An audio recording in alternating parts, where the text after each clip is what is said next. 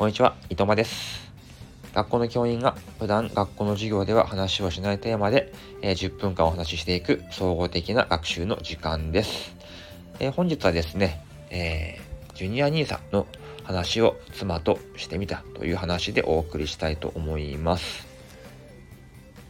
まあお金の話になると結構揉めてしまうような糸負けだったり、うん、NFT なんかはね、もう全く認めてないみたいななも知らんみたいな感じで、えほっとかえてはいるんですけども、株式投資に関しては、まあまあいいイメージというかね、あの、まあ OK なんですね。それはまあ株主優待とかの、でもらったも美味しいものとかをね、あの、分けたりしてるし、まあ、やっててもいいのかなっていうふうに、え考えているようです。で、本人も、えー、NISA をね、まあ、満額じゃないけども、やったりしてるようです。はい。で、まあ、自分はもともとね、あの、子供のお小遣いなんかは最初からそういう、えー、投資信託とかにやっておけばいいとはずっと思ってたんですけども、なかなか妻がそれをね、あの、まあ、渋ってる感じで、え郵便貯金にずっとお年玉とかは突っ込んでる。で、やっているのが、まあ、えー、学資保険ですね。学資保険をやっています。あれもね、あの、昔ほど、利率はね、高くないということで、物足りないかなと思っていたんですよ。で、まあ、ゆうちょにはね、結構お金貯まってきてるんですけども、やっぱりね、お金の価値は下がっていきますから、ね、今ある100万円が、子供が、まあ、成人する頃には90万円ぐらいになってるかもしれない。まあ、だからといってね、投資ね、株式投資しとけば、えー、絶対にいいというわけではないんだけども、ぱりこう振れ幅というリスリスクで考えた時にやっぱり貯金よりはまあ投資してる方がいいのかなってずっと思ってたんですよ。でまあ今回ねジュニア NISA に踏み切ったわけです。でジュニア NISA っていうのはもう今年でおおしまいなんですね。はい。だから80万円かな上限。80万円のまあ投資をしてあとは、えー、その80万円がこう年利でいくらで運用されるか分かんないですけども成人する時までにま非課税で運用されていくってことで、まあ、きっと80万円が80万円以上になってるだろうと。で貯金の利率よりはいい、えー、利回りで、えーね、運用できるだろうということで今回踏み切りました。で昨日はですねじゃあその80万円、まあ、2人いるんで160万円をどうしようかなって話をしてたんですね。で、その時にね、やっぱ妻の、あの、まあ、株式投資への、まあ、考え方っていうのが分かったんですね。全然あの自分とは違った考え方だったんですけども、結構、えー、なるほどな、そういう考え方もあるんだねってことでちょっと感心したという話です。えー、っと、例えば、ジュニア NISA は個別株も買えるので、当然株主優待とかがつくような銘柄も買えます。あの、まあ、例えば Mac とか、今56万円ぐらいしますけども、それ買うかっていう話になった時に、株主優待をまもらっても、自分たちで食べちゃえばもうなくなっちゃうし、まあ、商品券とかもらっても、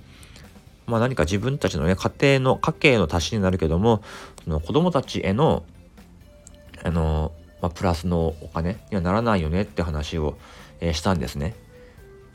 別にあの家計がねそういう優待とかでお得にねやりくできるのは自分はいいと思ったんですけど、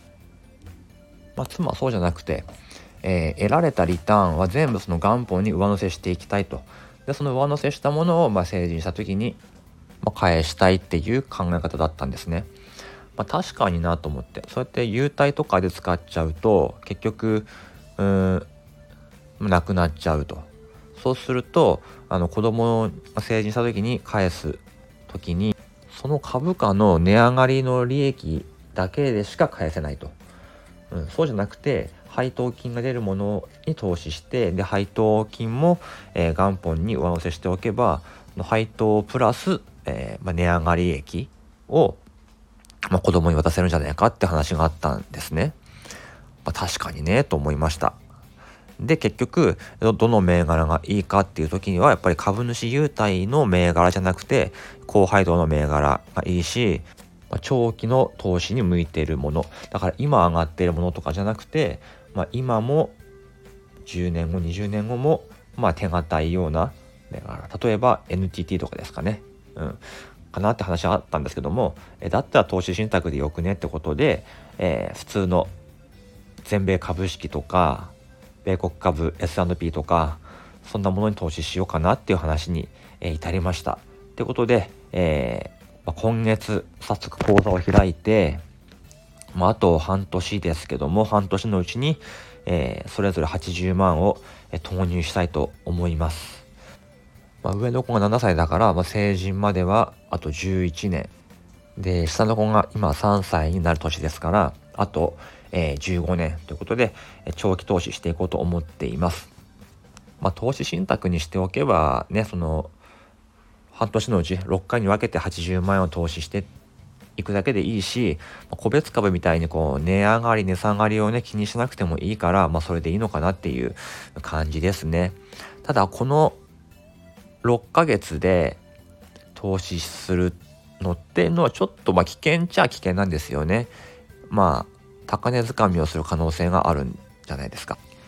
今ね日経平均は過去最高値を更新していますからえ今買っちゃったらちょっと高値で掴んでしまってもうずっと例えばね、その成人する頃までに下がり続けるとかもあるかもしれないし米国株だって別に今下がってるわけじゃないですよね特にねだから高値で掴んでしまう可能性はあるなとは思いますけども、まあ、そこはねあのこっちも親なんでまあ、値下がりしてようがその元本プラス、えーまあ、3%ぐらいの利率分ぐらいはマイナスだとしても、えー、こっちで補填して返そうかなと思ってる感じです。えー、今日でね、6月が始まりました。今月ボーナスがもらえる人も多いかと思いますが、えー、何に使うか決めていますかね、えー、自分は何に投資しようか考えている感じですね。まあ NFT も欲しいですね。1個ぐらいね。CNP とか欲しいっすよね。ちょっとね、今ぐらいの値段だったら、えー、買っちゃおうかななんて思ったりもしていますが、まあ、無駄にならないようなお金の使い方をしていきたいと思います。えー、今日はね、えー、長男が学校を休んでいますので、えー、お家で撮っています。ちょっと昼寝をしているので、えー、こんな声で喋っている放送でした。では今日はこの辺でおいとまいたします。